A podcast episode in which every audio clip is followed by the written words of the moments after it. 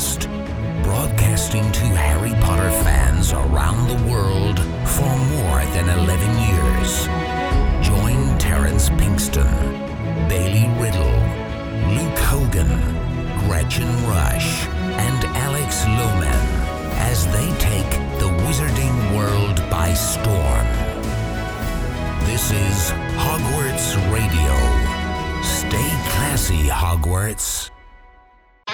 This is Hogwarts Radio, episode 259 for April 5th, 2020. Hogwarts Radio is the official podcast for Wizarding News from HPANA and brought to you by Drawbridge Media, discussing all things Harry Potter, Fantastic Beasts, and the rest of the Wizarding world. Catch up with previous episodes of the podcast wherever you're listening or by visiting hogwartsradio.com.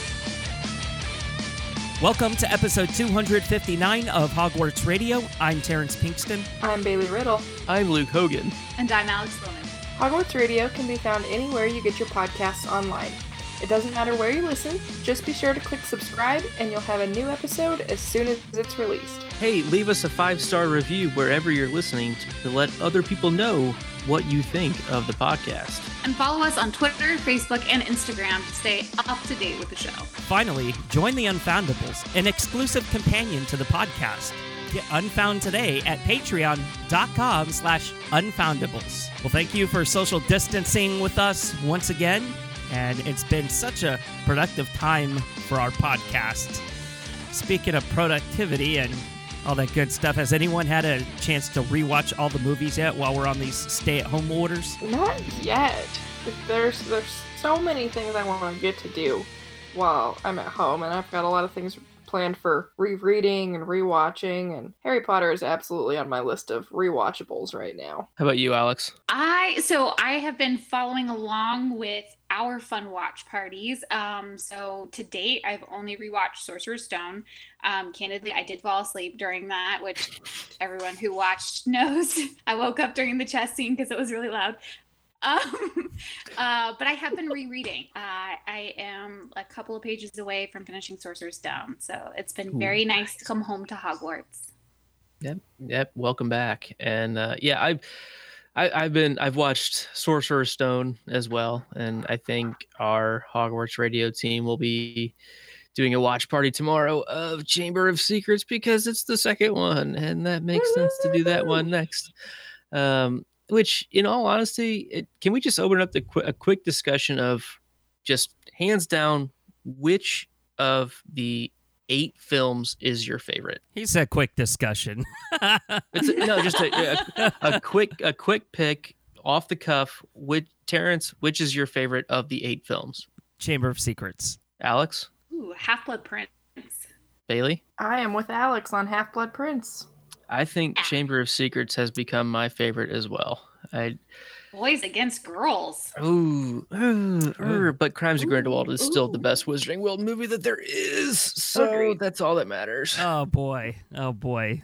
Oh, we're gonna uh, open up a can of nifflers on this one. Um, yeah, no, I, I mean, I'm, uh, I'm having a fun time doing our rewatch. There's so many rewatch parties happening now. That, like this weekend, for example, Wizarding News is hosting one over on Discord, and Jeff has set that up in a unique way to where you can follow along with your own copy of the movie and something that Wizarding News is going to be doing uh, for the foreseeable future while we're in this COVID 19 uh, pandemic. Um, and just to kind of take Dystopia. Yeah, right.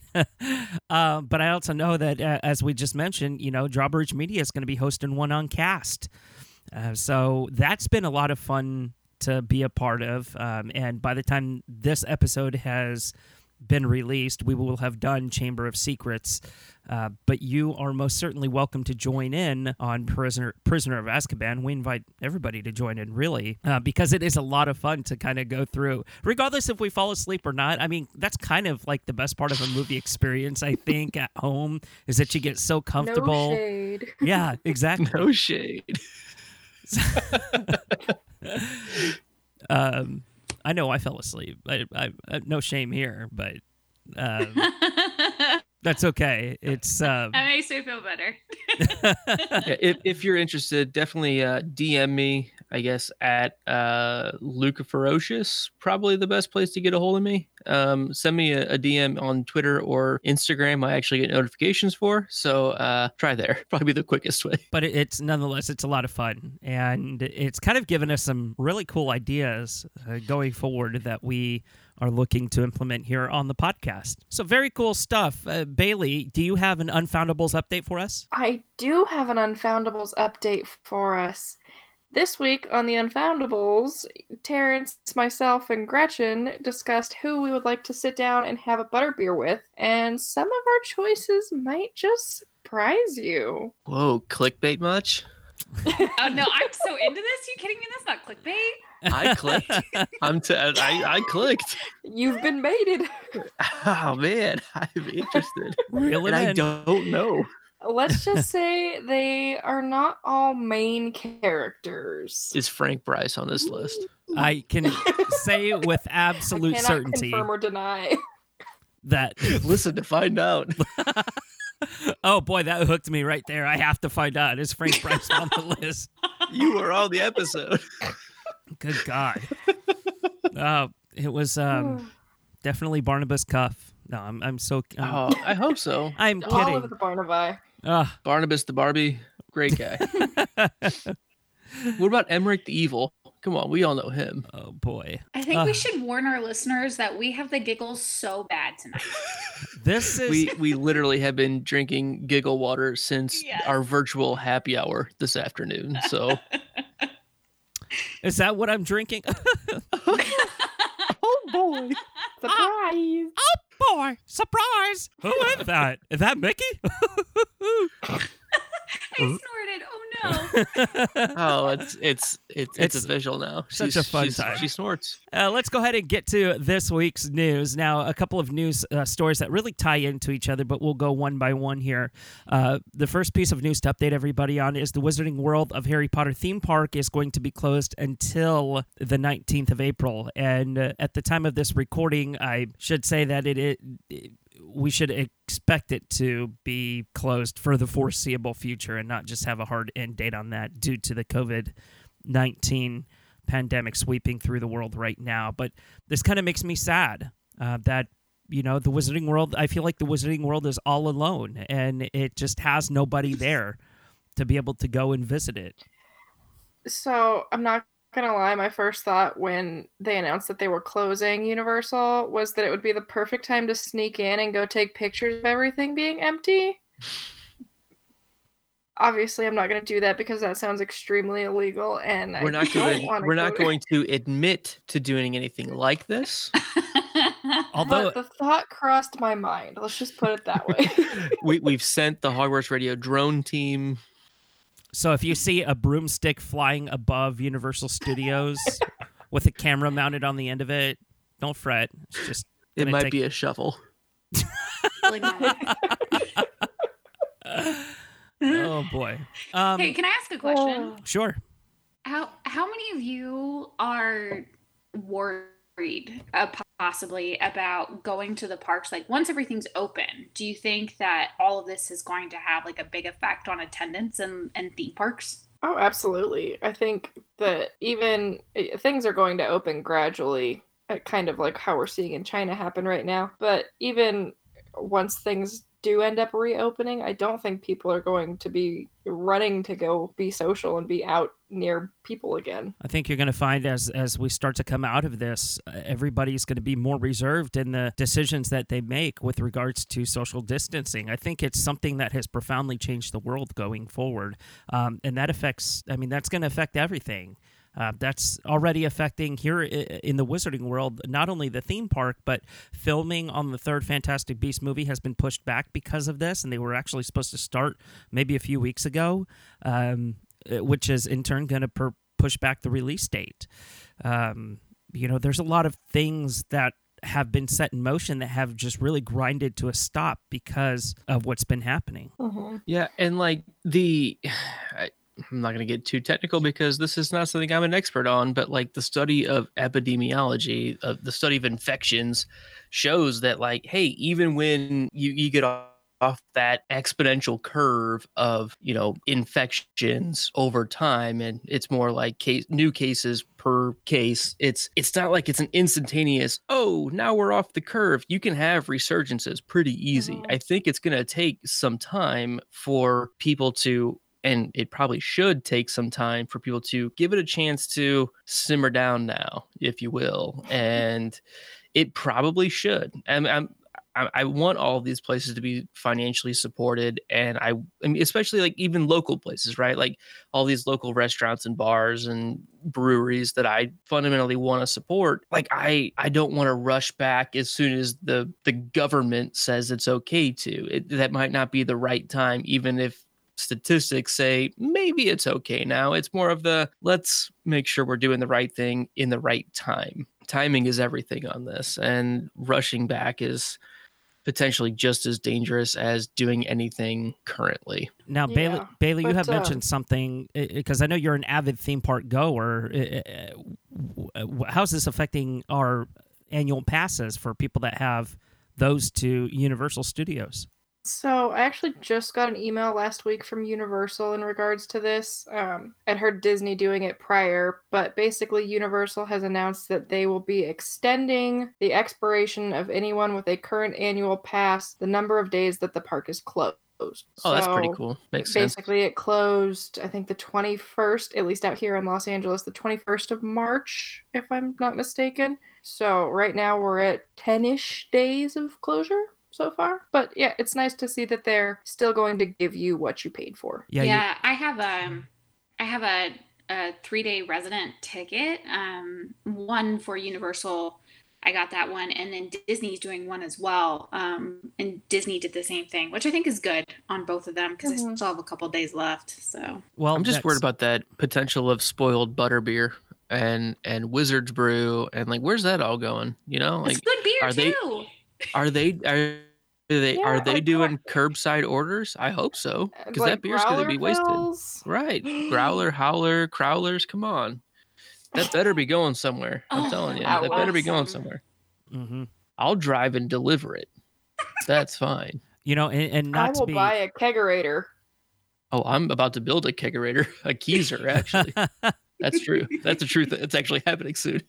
So that really just uh, you you opened up a, a door for me, Luke. Here, what about all of the wonderful food that they have there? What about the products with expiration dates? I mean, obviously that that's going to go to waste if this you know if this goes like any longer. Um, you know, You things are know, start I- going to start I to didn't hear any announcements specifically regarding Universal and the food, but I know that Disney donated all of their food to um, local food banks and homeless shelters. So I would not be surprised if Universal did something along the same lines when they were forced to close. Yeah, I mean, I think that's the only uh, socially responsible thing to do, right? I mean, it it's it's a lost it's a it's a it's a loss, right? So you end up having to find a responsible place to define for that. It's spoilage, but this is like the most beneficial spoilage that they can possibly have, right? And it's almost a boon to that part of society, which is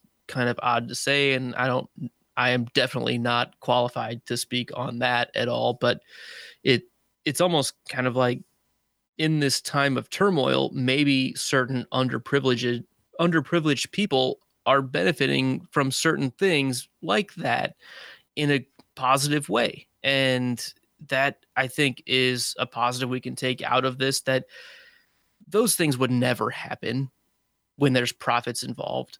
Like ever. I mean, it just wouldn't happen. But now those companies are forced into a place where they have to do what's I would hope this is my conscience hoping that those things are happening left and right with all comp- all restaurants that can't sell the food that they've got in their freezers that they can't sell day to day and they're going to responsible outlets. Okay, moving on to the next news story. We have J.K. Rowling coming out of hiding and being more active on Twitter. And it started just a few days ago. But I want to ask, well, what does this mean? What is she doing? Why is she doing it? And after dividing the fandom with recent transphobic comments, is she attempting to sow the divide? Like, what? What is driving J.K. Rowling to jump back on Twitter. What would you say you're doing here? well, well, you see, I can tell you exactly what Joe is doing. She's sitting at home. She has absolutely nothing to do, and she's going stir crazy. So just imagine how much more content we'll get from Joe by this time next month. As much so as- we're getting a real Harry Potter 8? The encyclopedia is finally coming. You know, it, I would agree with you normally, but can an author go stir crazy? I mean, to me, it's just it would be the prime time for them to stay at home and and really f- double down on the ideas that they have and start flushing out maybe some of the things that she hadn't gotten to that she wishes that she had gotten to. Having just read The Shining last month for Floats Down Here, um, I, I'm not going to comment on that.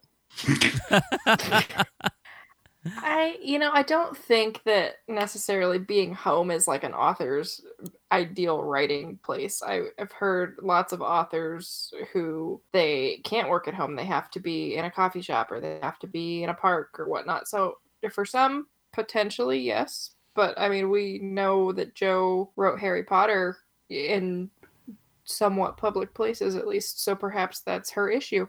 That's Hmm. very true. Yeah. Um, but why? I mean, what does it mean that she's back on Twitter as well, and she's actually she's engaging with people, not just retweeting things. Sure, that was you know the old Joe on Twitter, but she's actively engaging with people, and people are thanking her for this. And I just I don't I don't I don't get what she's doing. I mean, look, I, mean, I mean, at a very high level, yes, I understand. J.K. Rowling is an inspiration to people, right, and gives people hope. So, is she, is she like the light finally come on, and did she say, you know what, I'm going to start instilling this hope back into people? I kind of, I think so, actually. Um, and to your point, Terrance, about the direct um, interaction that she's had with people, I've noticed that she has been replying, she has been retweeting people like crazy, um, and I and her her recent moves, which I know we're going to discuss pretty soon here on the podcast with audiobooks and whatnot. Um, but I do also, I can't help but also view this as an opportunity um, for Jo to kind of have an apology moment with her fans. Um, I I do think she has a captive audience, um, and I think she has a moment where she can kind of redeem herself a little bit. And in my eyes, I'm still a little skeptical. That's my nature, but I am also really encouraged. Um, whatever the motive is, she some of the things that she has responded to people with about kids reading Harry Potter for the first time, parents tweeting pictures of their kids getting through the third and fourth book, and she seems genuinely elated and delighted. And as a longtime fan, it kind of melted my heart, a little bit, and I was like, you know what, like that's the Joe that I grew up loving. Um, so whatever the motive is, I'm really excited. I'm really happy she's doing it. Is this the So- J.K. Rowling that we wish that we would have had a few like last year or year before? Yep, hundred percent. I'm I'm gonna go ahead and give a, a quick stab of defense of Joe, just as the humanistic perspective of this. Of think of the world that she lived in for the 12 years that Harry Potter was coming out and was absolutely everything globally, and she's being harassed left and right for absolutely everything. I mean, it's it's the instant stardom, the instant billionaire that she is now, right? Like that's a lot of things going on. It's hard to fathom what the reality of living in something like that is, right? I mean, that's a whirlwind of life coming at you. And we all make mistakes, but guess what? All of her mistakes were very public and very blown out of proportion by people who feel betrayed instantly, which is a very vehement people, right? If if you feel betrayed by some specific thing that she says that it goes against a theme in the story, like she's still just a normal person with great ideals. We make mistakes, but I feel like she's just on that pinnacle of fame where it's easy to bash her and it's easy to say, why are you doing this when that seems to go against what you're saying in these books? Like, I don't know, maybe it's just me, but uh, I, I tend to lay off people like that. At least I try to. And she's not perfect. None of us are perfect, but she's doing what she can. And it's a hard thing that she's been put in. And, and also, like, think of the burnout rate of being so absorbed in that life that, yeah, she wanted to go off and write Robert Galbraith books because she wanted to do anything different for like 10 minutes. Can I, Griffin, can I get a minute? Like, it's it's that kind of lifestyle. It's parenting to an extent, right? Harry, can I get a goddamn minute? Can I just can I go to the bathroom by myself? Like I think everyone that's in quarantine with children understand this of think of everyone in the world coming after you. They all live in your house with you, which is what she lived with. Eh, she lived in quarantine for 20 years and then she finally got a break and now that everyone else is there she is able to make her comeback in a in her own comfortable way. And maybe i'm an apologist for her but i just i think it's it's easy to sit on this side of her life and and judge her and i don't think that's quite fair. I think you make several, several great points within that. And it's just stuff that we as fans and maybe even super fans tend to forget. Um, and we are just so critical of her because we have put her on this pedestal as being this perfect being that has kind of instilled all these wonderful values through her writing. And we tend to think, hey, you know what?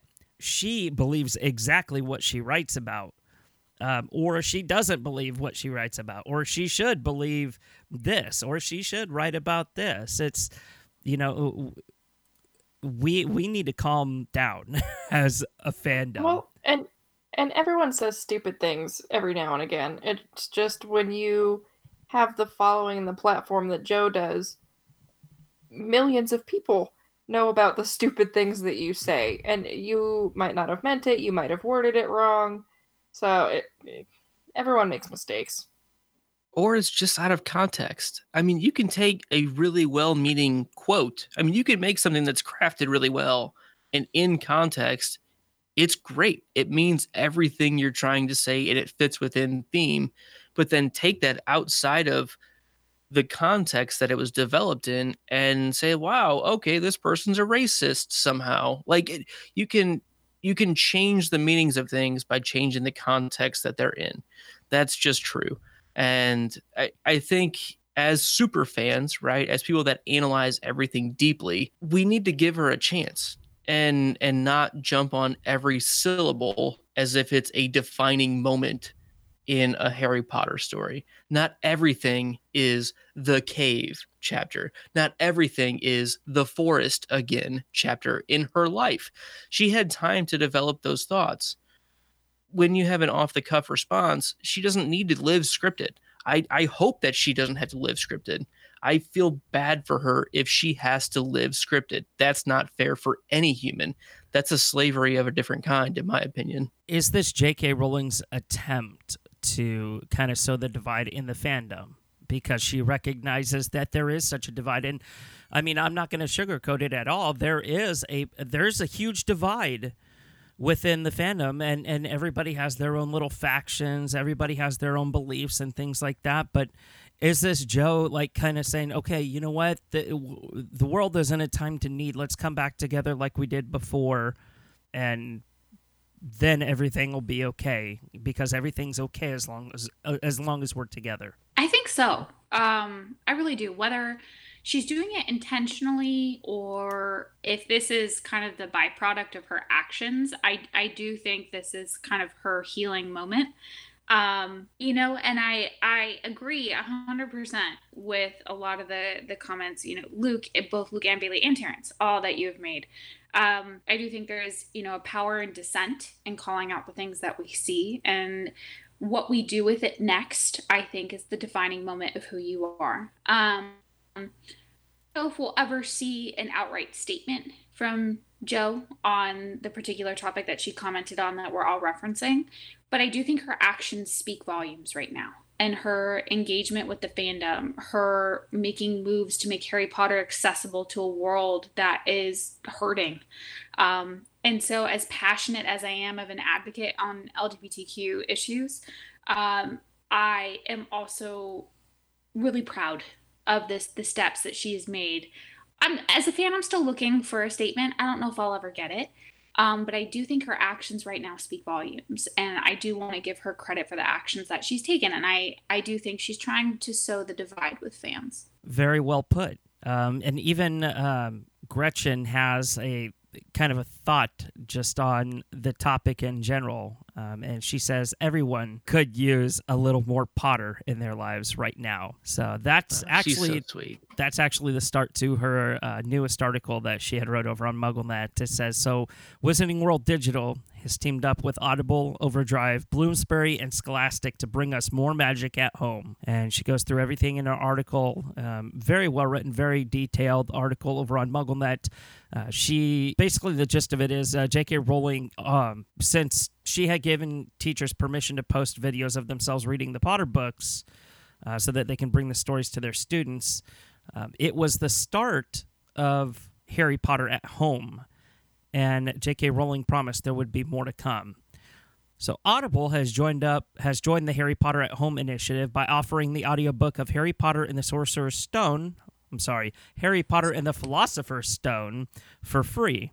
It's currently available in six languages English, French, German, Italian, Japanese, and Spanish. And if you prefer Stephen Fry's version to Jim Dale's, you're in luck. Stephen Fry's recording of the book is the one available to English listeners. And Audible has released a plethora of other texts for children, teens, and young adults to enjoy during this time away from friends and teachers. Also, Wizarding World Digital is maintaining a Harry Potter at Home webpage, which will be updated with content designed to fight boredom, uh, in quotes, including special contributions from Bloomsbury and Scholastic, nifty magical craft videos, teach your friends how to draw a niffler, fun articles, quizzes, puzzles, and plenty more, end quote.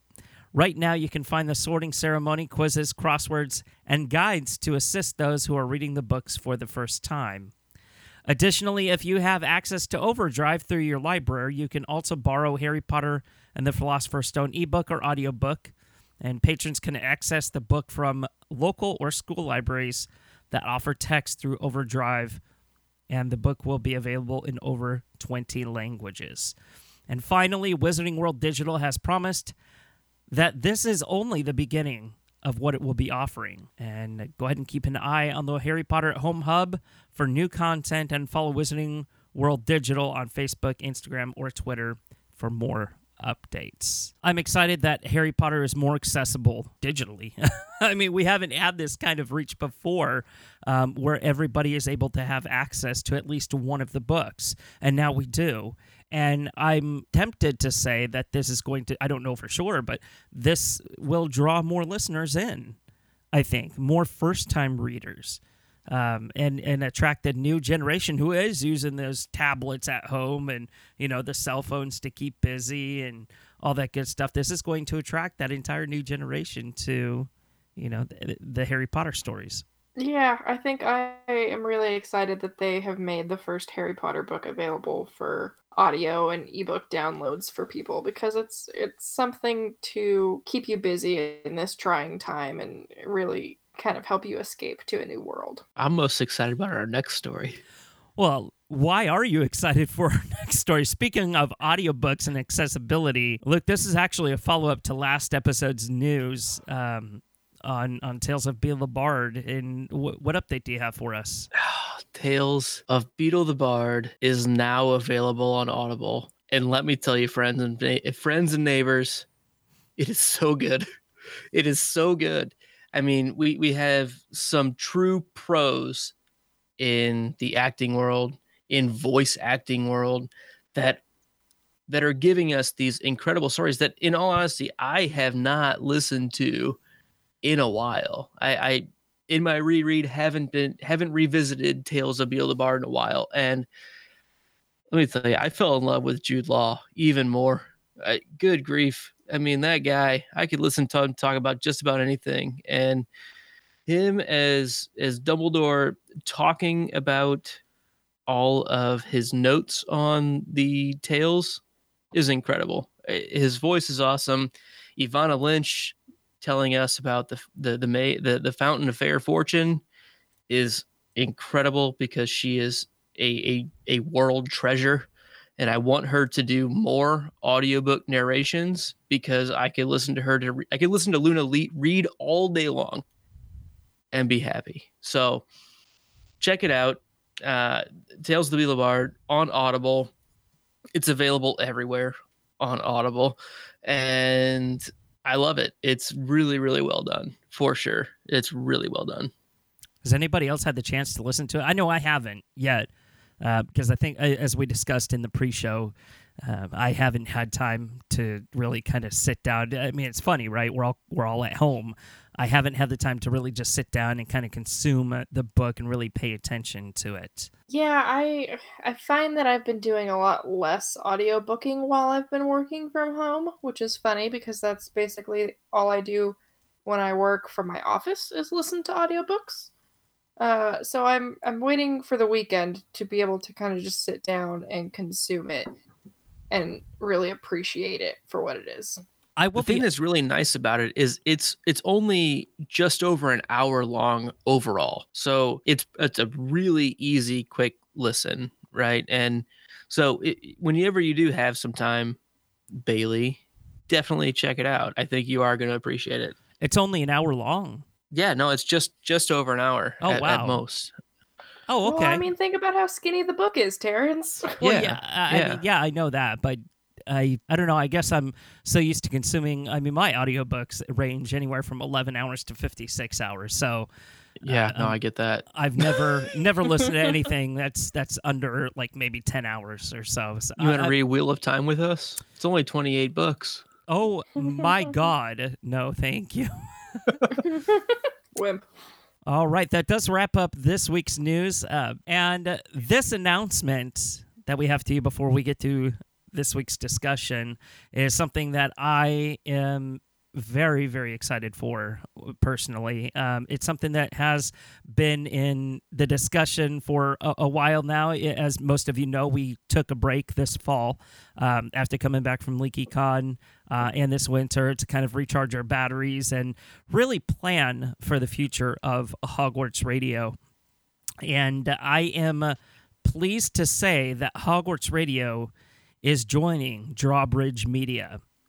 And you might know Drawbridge Media as the former The Podcast That Network. So, uh, Luke, I can't tell you how excited I am to finally uh, tell everybody about this. I'm, you know, this is this is something that really needed to happen a long time ago. I feel just because of uh, the dynamic of the different shows that are offered and and stuff like that. And it's just, I mean, it's wonderful to be a part of the uh, Drawbridge Media family. Yeah, no, and obviously I've I've been on Hogwarts Radio for what it's been almost two full years now. Mhm. Is that is that right? I Yeah. think it's come it, That, it's that sounds about right. Yeah. I think it's two full years now and uh, obviously we we've had a pretty strong YouTube presence uh, through our podcast that drinks and knows things. We've had some crossovers with Hogwarts Radio and the podcast that drinks and knows things while Game of Thrones was going on. Um, but we've rebranded to be Drawbridge Media because you know we we celebrate all things imaginative and take our listeners either chapter by chapter or episode by episode or just generic conversations like we have here about everything involved in some of the best and most well-known book and TV series that are out there. That's what we're focused on. We dive into the mythical, fantastical, sometimes scary but always wonder-filled worlds created by storytellers who, you know, who make us fall from reality and emerge into something very real. And clearly J.K. Rowling falls into that quite well. It's easy to fall into her stories, right? And so at, at Drawbridge Media, we we are focused on creativity, imagination, and storytelling. And there's nothing about Hogwarts Radio that doesn't fit that mold. And the relationships that we've built together and the just the overall identity that we've been working on creating as a unit here um, in this Hogwarts Radio team, it feels like a really natural fit to what what we've been doing over at the podcast that.com as well. So I'm I'm very glad that this is a, a merger, a uh, whatever you want to call it, happening, and uh, I'm excited for what we can do together. Cheers! I will drink to that. Thank you so much, and cheers. It's wonderful to be a part of uh, the Drawbridge Media family. So thank you for being so in uh, so inviting and so welcoming. Um, and we have some really cool uh, artwork. Check it out. Yeah, yeah a lot at, of at, at you, youtube.com slash drawbridge media it's really easy to find subscribe there now And a lot of cool things happening with drawbridge media um, which is something that we've uh, we've been working hard on is our different projects over there and different new things to come i mean i'm not gonna um, I, i'm not gonna speak for anything here but you know there's just a lot of cool things in store. Um, and I say that because I'm actively working on a project over there that hopefully soon you guys will be able to enjoy uh, along with Luke and Bailey. So cool stuff. Wonderful, wonderful, guys. Thank you so much. Okay, let's get to this week's discussion. And it's just a couple of questions I ran across online. Uh, and uh, really they range. they range from uh, number one Harry becoming headmaster of Hogwarts to Lavender Brown. So we'll talk a bit about those. Um, firstly, do we ever see Harry Potter becoming headmaster of Hogwarts at a later point in his life? No. Long story short, no. I think being headmaster would be like way too I don't know, regimented or like structured for Harry, and he would make awful decisions when it comes to. I'm gonna also go ahead and say no because I feel like there's so many roles that he just would want to break initially. Um, but it just doesn't really mesh with like his badass or vibe. I feel like you know, he's more hands-on, so to speak. Those that do those. What's the expression? Those that those, cannot do teach. Yeah. Yeah. Those, that do do. Those that can't teach. And those cannot and those teach don't teach, do. Teach oh. well, those anyway. that can't teach are lawyers. Is that what it was? Oh, pretty much. Yeah. Burn. Pretty much. Uh, shot right uh, at the chest, bud. Ah hopefully you don't need a criminal defense lawyer anytime soon. Well, I hope uh, I don't. I really hope I don't. well, I also hope you don't. Um, but yeah, I feel like that expression it fits very well here. I'll let Alex catch her breath for a moment here. I personally don't see Harry possessing the ability to become an administrator of any kind or a, an educator. He number one, he doesn't, as you were saying, Bailey, he doesn't possess the structure to be able to do it. Uh, he, to, he's to quite literally too cool for school. well, I let's not go that far. Hang on. um, I don't see him having the patience to be able to deal with some of the situations that he would come across. We all know Harry's a hothead, he, and he jumps without looking a lot of times. So that's what I I mean, he would get into a situation one time where he would have to be using a level head and he wouldn't be able to. So, well, I don't disagree with what anyone said. I disagree with what everyone said. Um, no, no, no, but I'm, I'm going to go ahead and play devil's advocate because someone has to. I don't um, like that game. And I think Harry's biggest attribute is his heart. He, he is a a heart first person, which makes him an action first person sometimes, right? But guess what? When he's 60 years old, maybe he'll have tempered that a little bit. And he has a life experience that almost no one can top, right? So he's never going to have an ego problem with any students that are too cool for school that's not going to be an issue. Hey, I have to go talk to Harry Potter about why I skipped class. Like, that's going to be a tough sell for the kid. Um, it, at the end of the day, to me, his priorities are always in the right place. He might not be the number one person for academic focus, but he knows growing up with Hermione, he knows how to put the people in place to take care of those problems. He knows how to find a McGonagall, right, to be his right hand man or right hand woman to take care of the the more minute details of running a school. There's a pretty big benefit to having someone like Harry Potter running the school. And I think at when it comes down to it, his his priorities are going to be about the kids. And I mean, I'm not saying he's the only one that would ever think that way, but I think he could he could manage it. He's he's got a skill set that could be translated into it with a little bit of training. Oh my God, Luke! While you were talking, I just had an epiphany. Did you just describe Harry Potter or Albus Dumbledore? I mean, they're essentially like the same same people. So I mean, everything that you just said, you can replace Harry Potter with Albus Dumbledore. And, Yeah. and essentially, mean- you'll have well, essentially, what what's it what what's ultimately going to end up happening is you're going to have another student like Harry Potter come along. You know, that's going to have and guess what? Who's going to be able to talk to that kid effectively? Somebody that's lived it, exactly, exactly. walked the walk, Talk, talk the talk. talk, Yeah, carried a big stick. Walk the spoke line. spoke quietly. Oh, there's a lost reference in there somewhere, but I can't say it. So, who do we think would win in a fight or in a duel? Voldemort or Grindelwald? I think Voldemort, who openly uses dark magic, would definitely o- open up a can of whoop ass on Grindelwald. I, I'm sorry. yeah. Okay, Go ahead, Alex. go Bailey, go. Nope, nope, nope, go. I uh, the only thing I was gonna say is I just love Terrance's use of um open a can of whoop ass. Uh, because that's totally a magical technical term that I am so down for. Anyway, It that's is. the only That's- thing I that's was a- gonna add. Absolutely is. Magical theory term. Uh, the magic, the, the magical ass. can of whoop ass. It- it's quantifiable. It is quantifiable magical theory. Oh my god.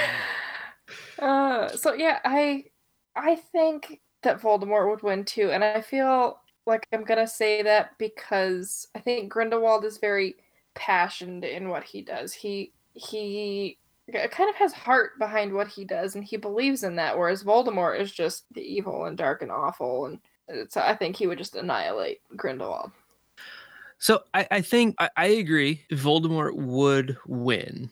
Um, I don't know if it would be a domination of any uh, of any sort because Grindelwald is incredibly talented. I mean, it, the, the thing that always throws me off is the initial description of Voldemort being the worst wizard in a hundred years. Like, who was the worst in a, hundred years before that? Like, Grindelwald was within that one hundred years. So uh, that plays into my uh, my thought process on this a little bit. But I, I really look back and think that Grindelwald always knew that Albus Dumbledore was much more talented than him. He was a very solid number two, right? He is number two above everybody else, Grindelwald, but clearly knew that Albus Dumbledore was way better than him. At Voldemort and Albus Dumbledore, it was a pretty solid fight. And there's a lot of things that go into that as well. But I think they were much more evenly matched than Albus and Gellert Grindelwald. So I, I think Tom Riddle, because I will call him Tom, would beat Gellert Grindelwald. So defiant. Not even using hell his his I will call His him Tom, even on his birthday. My ancestor. yeah, you and you and your uh, your podcasting name of Bailey Riddle, right? I've had so many people tell me that they think that's a fake name. It is, isn't it? I mean, come on. Uh, sure, we'll Maybe she's just really good at asking questions. I don't I don't know. That. But um shh, I I tried to make funny. it did not work. Okay, next question. Um Very nice. How much? very The next nice. question. Excellent. Okay, could you have Death Eaters from other Hogwarts houses? Alex, I'm looking at you, Hufflepuff. perhaps a Hufflepuff. Every Death- single Death one Eater. of them. Oh, please. Um, you know, it's an interesting question because the defining trait of a Hufflepuff is loyalty. The Um, okay. All right. Pipe down, Pipsqueak. Um go. so it's it's theoretically possible. Um that said, do you really see a happy-go-lucky Hufflepuff like hopping through the fields with a bunch of Voldemorts like and Death Eaters? I feel like we would probably be the first to be killed just because we would be kind of annoying in the context of a bunch of Death Eaters. I cannot get the image of Hufflepuffs hopping in a field with Voldemort out of my head. Yeah, it's fabulous. I mean, they're such good finders. Hippity hoppity Hufflepuffs, y'all. so good. Hippity hoppity Hufflepuffs. It is. I mean, it is that time of year, right? it's that's very very true. Yeah. The Huffle Bunnies. Yeah. Babbity rabbities. I am sorry. I am. I am very Beedle the Bard territory right now in my mindset. I'm gonna have to agree with what Bailey's saying. No matter what house that you're from, uh, you can always have a, a, a tendency to go the down the dark path. I mean, it doesn't. Death Eaters aren't just limited to Gryffindors and Slytherins, you know, or Ravenclaws. Even it's that, you know, anybody anybody has the free will and the choice to be able to determine their own destiny, right? And that includes Hufflepuffs as well. That includes Pukwudgies and Thunderbirds and you know everything else from Thunderbirds. the schools of uh, of abroad. but I, I, I, I believe that you know you can. I mean, you don't even have to be of a certain house to be a huff. Uh, I'm sorry, to be a Death Eater. All right, next question: lavender and brown. What a gross color combination! Is this foreshadowing to the way that her character was? What do we think? It had never crossed my mind until I read this, and now that I've read it, I can never unread it because yuck. That's all I have. Come on, pur- purpley, li- light purpley brown. That could be. That could be all right. Why do people hit on brown so much? It sounds like a delightful lavender latte to me, so I don't know why it's like so awesome. awful. Oh yeah, they're the best. Um basic, hello. Um I guess I'm showing my true colors. Oh my god. and we're going there. Go home. Um, I don't Go know. home. Like, I get, I get that she gets kind of obnoxious um, in her relationship with Ron, but in the end, she kind of has her redeeming moments. I mean, in the Battle of Hogwarts, my heart kind of broke for the, you know, lack of conclusion that we have on her life story. Um, but I, I don't, I don't know. I get I, I laughed when I read this question, and honestly, Terrance, your answer just made me giggle. And to Bailey's point, I will never be able to unsee the name Lavender Brown in this awful context. But I'm trying to associate her with a delightful lavender latte like a basic witch. So there you go.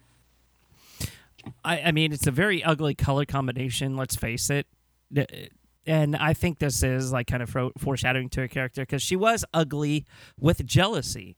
You know, she may have been very beautiful or very beautifully described in the books or played by you know a beautiful actress, but eh, on the inside, Lavender Brown, the character herself, was just a very ugly person because she just wanted Ron to herself and was willing to go to any means to be able to do that. So that's not something of a very beautiful person would would would do. there's there's definitely no no loss of meaning in the names that that JK has always given to her characters, right? I mean, that's always been a pretty main focus from early on and Lavender Brown was named early on. Book 1 that was a name that we knew. We didn't necessarily know the character, but it was a character that was there in their year in Gryffindor from the get-go. And I I don't know how much of her story was plotted out early on or you know as kids grow up and as the story grows up we find out more about her. But i mean she was she was a, a kid right? And fell for the the hot goalie on the quidditch team right and I mean, it, it, she was very much enamored. I don't really vilify her. Um, it was teeny lust, and it was kind of gross at times. But but I feel like everyone's been there to an extent at one point of being enamored with somebody and just falling head over heels with somebody that maybe it's not going to work out. And guess what? It's probably not going to work out. And living through that. And I, am kind of glad that we got to see that on screen. Yeah, I'm, I'm glad that we got to see this messy teenage breakup happen right it's it's ugly it's not fun it's hard to do breaking up's not easy but guess what it's a part of life and it's unfortunate that she was on that side of it because i do think she was head over heels for ron and i'm i stand for ron i i like ron but that wasn't a good matchup that just it just wasn't because well I say that we don't really know much about her. Maybe it was. Maybe it was perfect. I don't know. Who knows? I don't know. Not me. Do we think that's kind of? Uh, do we think it's foreshadowing to uh, kind of what you just dissected? Like, do you, do you think that because the the first name and the last name just really are again two hideous colors, um, that obviously those colors don't survive outside the color palette. Could could that be that she didn't survive at all? What do you think? It could just be okay. If if we're gonna really really dig into the the color aspect of her name and and make that her defining characteristic i would say that at the at the end of the story it just isn't fitting within our hero trio that that to me would be the thing that makes most sense with what we know of her and her part in the story and it's just a hey these don't fit and guess what? Unfortunately she doesn't fit in the main story for us. What color I, am googling this answer right now. Um what what color does lavender and and brown make? Um and i'm thinking a lighter lighter brown? Well gosh i was kind of hoping that it would be like a black color uh, no, never mind never mind not. okay no Okay. It's a beautiful brown. I see. Mm, and it smells great. I don't. I'm, I, I'm just and it smells phenomenal. okay. Never mind. I know you like to think your lavender don't stink, but the exact thought I have had the entire time we've had this discussion.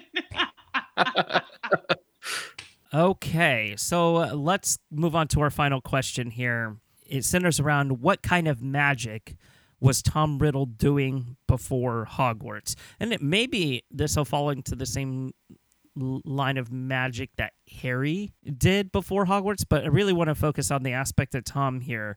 Um, and it was just really I don't I don't know if there's a name for it. It's obviously that some obviously something he couldn't control, right? Or could he just make himself do things at will? So I don't know who Will is, but um, I, I, feel like Tom Riddle was was controlling things much more effectively than Harry was by the time they were that age, and he was he was doing things actively to control the children around him, and Harry had no inkling that what what I've always termed on must not be named is stress driven magic, the internal self preservation type magic that Harry displays seems to just be something that's inherently protecting him. I feel like that has always been different than what we learn Tom Riddle was able to do in childhood of manipulating people and actively making things happen around him. I look at them slightly differently, and some of that is just Tom mm. Riddle's innate ability as a wizard.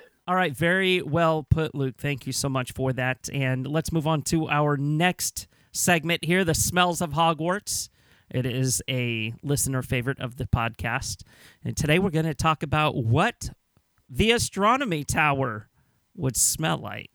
So, anybody have an initial thought here before I steal it from everybody else? Fresh air and like I don't know, metallic like instruments, like that metallic tang. like new car smell? No, Fresh like, air? I don't know, almost like rusting old like metal instruments. You know, like the the, the things that you use when you do astronomy. For lack Mm. of eloquent words. Yeah. That smells like the things you use when you do astronomy. Um, yeah, no, I I could put my finger right on that, or my, my nose. I can put my nose. I follow my nose wherever it goes. You call me Toucan Sam. Um, I I think it smells like Pikes Peak, thin air. What Is does- that too literal for you, what is- Alex? Am I in trouble again? Yeah. I, I honestly was gonna go for the super like hippy dippy answer and say that there's probably a lingering smell of like incense for sure. Um, I just I, I don't know why I get a vibe. Well- I'm feeling vibes. That's the same thing that I had thought, Alex, but I thought more of like a sweet cake incense, maybe if there is a, a, a, thing such as cake incense. I don't I don't know, or maybe like a Glade plug-in, like Island Coconut or something. Like I don't I don't know. Um, something sweet, definitely. I, I and it's completely opposite of what Bailey was just saying. With you know, it would smell like astronomy things, which thank God I wouldn't want it to smell like the potions dungeon or anything like that. But um, good stuff. I feel like there's a better chance of it smelling just like night air and metallic instruments than flowery things to me. Yeah, I don't I don't see people bringing like scented things up into the astronomy tower.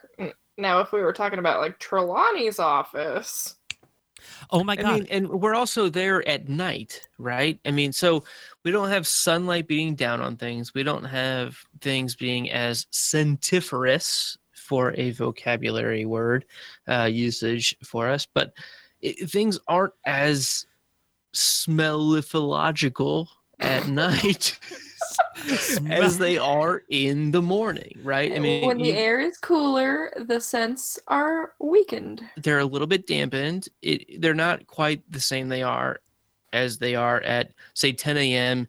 and the sun's coming out and they're warming things up. That makes things much more aromatic. And you're going to smell those things from the greenhouses, especially greenhouse three, which is dangerous. Be careful, tread carefully.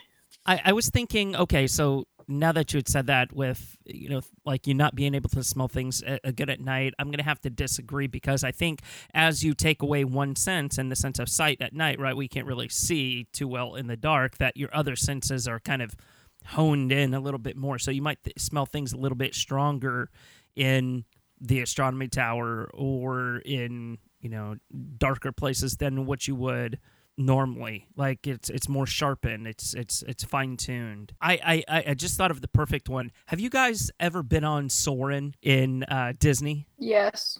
okay. Heck yes, my favorite. so i think the it orange would field. yeah it smells really really good. Uh but i'm thinking kind of like that sense like you're flying over the um like the uh neuschwanstein castle in germany and that smell just kind of hitting you a fa- in the face of that like fresh mountain air i'm kind of getting that kind of a vibe for the astronomy tower i don't know why Well, Bailey, have you been on Soaring Over the World? Because I know you've been on Soaring Over California. The But been last to the one time at I Disney went, World? the last no, I've not been to the one at Disney World, and even the last time I went to California Adventure was 2002. Oh wow Holy cow. wow 18 years ago. Dating the know. podcast. I was uh, a little one. wow Well, because I was gonna say there are different scents on the one in California, but I have been on both, so I know the exact scent that you're talking about, Terrance. and I highly agree. Um, and this is where I feel like there's a division here on the podcast where there are some super creative types, uh, Darren's and myself, and then there is the Ravenclaw who has to be literal about literal about like D all of the above, which we all know is Luke, and Luke's got to be like really technical about it. And there's like the correct this Mc- answer. there's this McGonagall voice in my head that's always like, "Ooh, minus five points for Ravenclaw. That was not creative." Minus Except five. that she is like the most logical character in the book. She is the most Ravenclaw teacher we've ever seen. To be fair. she's not. Mic drop. Move on. Let's move on to our next segment here, and this is the story game. Now, I'm going to throw out a passage from uh, Fantastic Beasts: The Crimes of Grindelwald screenplay, um, and the object is to keep going. And yeah, that's pretty much it. So, so the passage uh, starts at page 241 on the original screenplay of Fantastic Beasts: The Crimes of Grindelwald, and it starts with "She flings her arms around his neck." Queenie reading his mind. Oh, honey, I'm so sorry. I never should have done it. I love you so much, Jacob. And you know that I love you, right? Queenie. Yeah. Jacob. Good. Now let's get the hell out of here. Uh, well, I think then Queenie is going to tell Jacob that she did not mean to wash his white shirts with all of her red dresses and that she's so very sorry for turning them all pink. Oh, and and and, and clearly Jacob is gonna say, "Well, how was I supposed to know? I'm just I'm just a muggle uh, from America. We don't have washing machines yet. It's the 1920s." To which Queenie lovingly replies that she will show him the future and that everything will be fine. In the meantime, she is plotting her spells to not only advance his knowledge but fall more deeply in love with her, even though deep down in his spirits he is resistant to it. And Jacob turned to Queenie while he caught while he grabbed a copy of the spellbook of Sears. And Queenie said, Oh honey, there's washing machines in here. To which Jacob replied, Sears, huh? This could be a catchy thing. And then Jacob plotted how to open up his own appliance store so that one day his descendants would be very, very successful. All right, listen, honey. We're gonna have lawnmowers. We're gonna have ovens. We're gonna have microwaves. We're gonna have it all. We're gonna have everyone be a baker at their own home. and turning into a rather curmudgeon New Yorker, um, Jacob then also says, We're going to have a section just for the donuts because I can't forget my bacon roots. Jacob then said, I have a great idea. We'll call it Kenmore, and the washing machine will be called Whirlpool because it looks like a pool that has a whirl in it, and it, the whirl goes clockwise. And so the first two appliance names of Sears were thus created. And that's, the, that's how you play next slide. That is the story game. Oh my God. I did not expect us to go full blown Sears on that one. Um, Do you know they used to sell houses? They used did. to show up yeah, uh, on trains with your house. yeah. They yeah. would bring all of the supplies of your entire house to your town this. and then build your house. That's what happened. They sold houses. Happened. There it is. Ravenclaw. Out. Mic drop. It, it, Claude.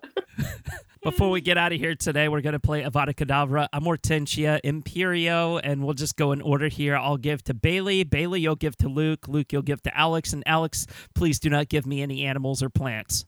Um, the, first, the first one, Give him all the animals and plants. oh my God. Best of luck. All right, Bailey, your three are Viktor Krum, Ronald Weasley, and Minerva McGonagall. Hmm. Well, I'm going to Avada Kedavra, the Bulgarian bonbon Viktor Krum. Fun button. What, what are you talking about? The, the Bulgarian bonbon. I don't know why I'm still stuck in this accent. Uh, I'm going to Imperio Ron to I don't know convince Hermione to go get some books for me. That's what's gonna happen. That's a great use of Ron. going- Let's let's go ahead and always say good for. that might be Ron's best potential. I love Ron, but he might peak there. and then that obviously leaves McGonagall for Amortentia because McGonagall's a boss. True story. Absolutely. Yeah. Absolutely. Oh, okay. I didn't prepare for this. So we're just going to wing it. Luke, are you ready? Always. Every minute of my life. Okay, we've got Igor Karkaroff, Barty Crouch Jr., I like where this is going.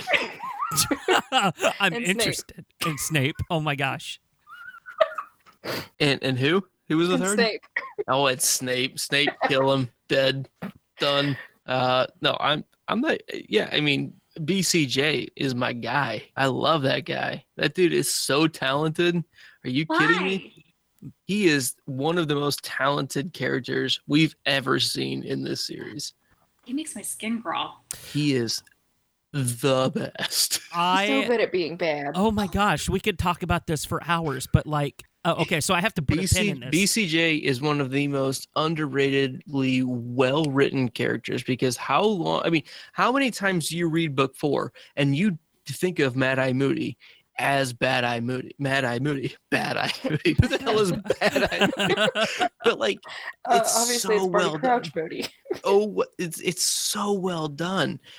Barty Crouch Jr. to sell that role to even Albus Dumbledore throughout an entire year. I mean, come on, that's talent. I mean, that's come on. That's where I'm at with him. After doing a chapter by chapter review of him without being able to talk about him, I've got a huge respect for him. and uh yeah, so Amortentia BCJ and uh, yeah, okay, Igor Karkaroff. I'll, I'll, you know, that's fine. I can put him to work doing something. I, I don't really know what, but I can find something for him to do. Um, yeah, I'll get back to you on that. we'll circle around. Alex, you saw you, you you showed a lot of dissent for my choice there, so I'm gonna give you your options. Are you ready? Oh God, yeah. Professor Horace Slughorn, Ooh. Professor Dolores Umbridge, not Professor Gregory Goyle. Not Professor Goyle. Okay, I got that Uh, one. that just okay. That made me think of uh, Big Bang Theory, and it's you know, like Doctor, Doctor, Doctor, Mister. Mister. for sure. So, Um, Slughorn, Umbridge, Goyle.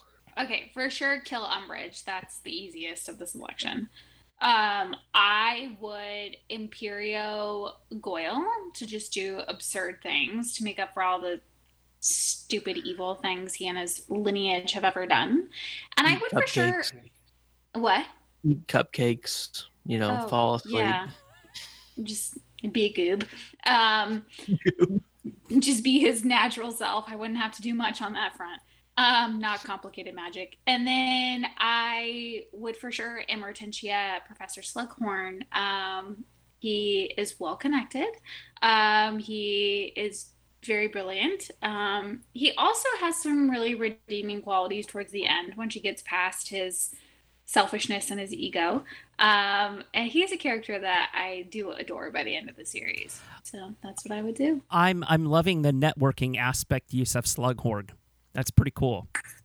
Like turn You turn know? Slughorn turn Slughorn's like charm uh, on himself. You know, let him because that's what he does with people. It's the responsible choice. Yeah, Yeah, he could be my arm candy. Thank you very much. There you He's go. been using everyone else to be his little shelf candy. You could be my arm candy, buddy. Come on. Um, so yeah. All right. T, you ready for it? I'm ready. Okay. Um, so your options are nearly headless Nick, the bloody Baron, or the fat friar. Oh, great! All all ghosts. I didn't say anything about Happy ghosts. thirty. Doggone it. Okay. Well, I mean, could you really Avada Kedavra a ghost? I don't. Oh, They tried it in book two. They tried. Um. So it's just like the Diet Coke version. It's the Diet Coke of evil. Just one calorie, not even enough. So I would Avada Kedavra, the Fat Friar. Uh, honestly, couldn't think of a solid use for him. Um, and I mean, I, I just I, I I can't really see it, anything that he would be good at. I would Cooking. Imperio at nearly headless Nick, um, almost for the same reason, Alex, that you would. Uh, Amortentia Slughorn is the networking aspect because he seems well connected with the other ghosts that are in the castle, and maybe even other ghosts that are throughout the wizarding world in the UK, um, or in Europe for that matter. Um, and then I would Amortentia, the Bloody Baron, because I really find his story uh, tragic, um, and he could definitely use a little bit of love. I love that answer, especially for the Bloody Baron. That's Yeah. wonderful. All right, well, that does it, and thank you so much to everyone for keeping us sane during our socialation. So, so, so I tried to combine social and isolation. Didn't work out too well. I'm going to stop doing that. Uh, but we Need some appreciate enunciation exercises. we appreciate the support that you show the podcast day in, day out. And don't forget to check out the Unfoundables on patreon.com slash unfoundables and subscribe to the podcast wherever you're listening to stay up to date with the show. Uh, be sure to check us out on YouTube at youtube.com slash drawbridge media. That does it, you guys. Thanks for tuning in. Once again, I'm Terrance Pinkston. I'm Bailey Riddle. I'm Luke Hogan. And I'm Alex Loman. And we'll see you next time for episode 260. Bye bye. That was bloody.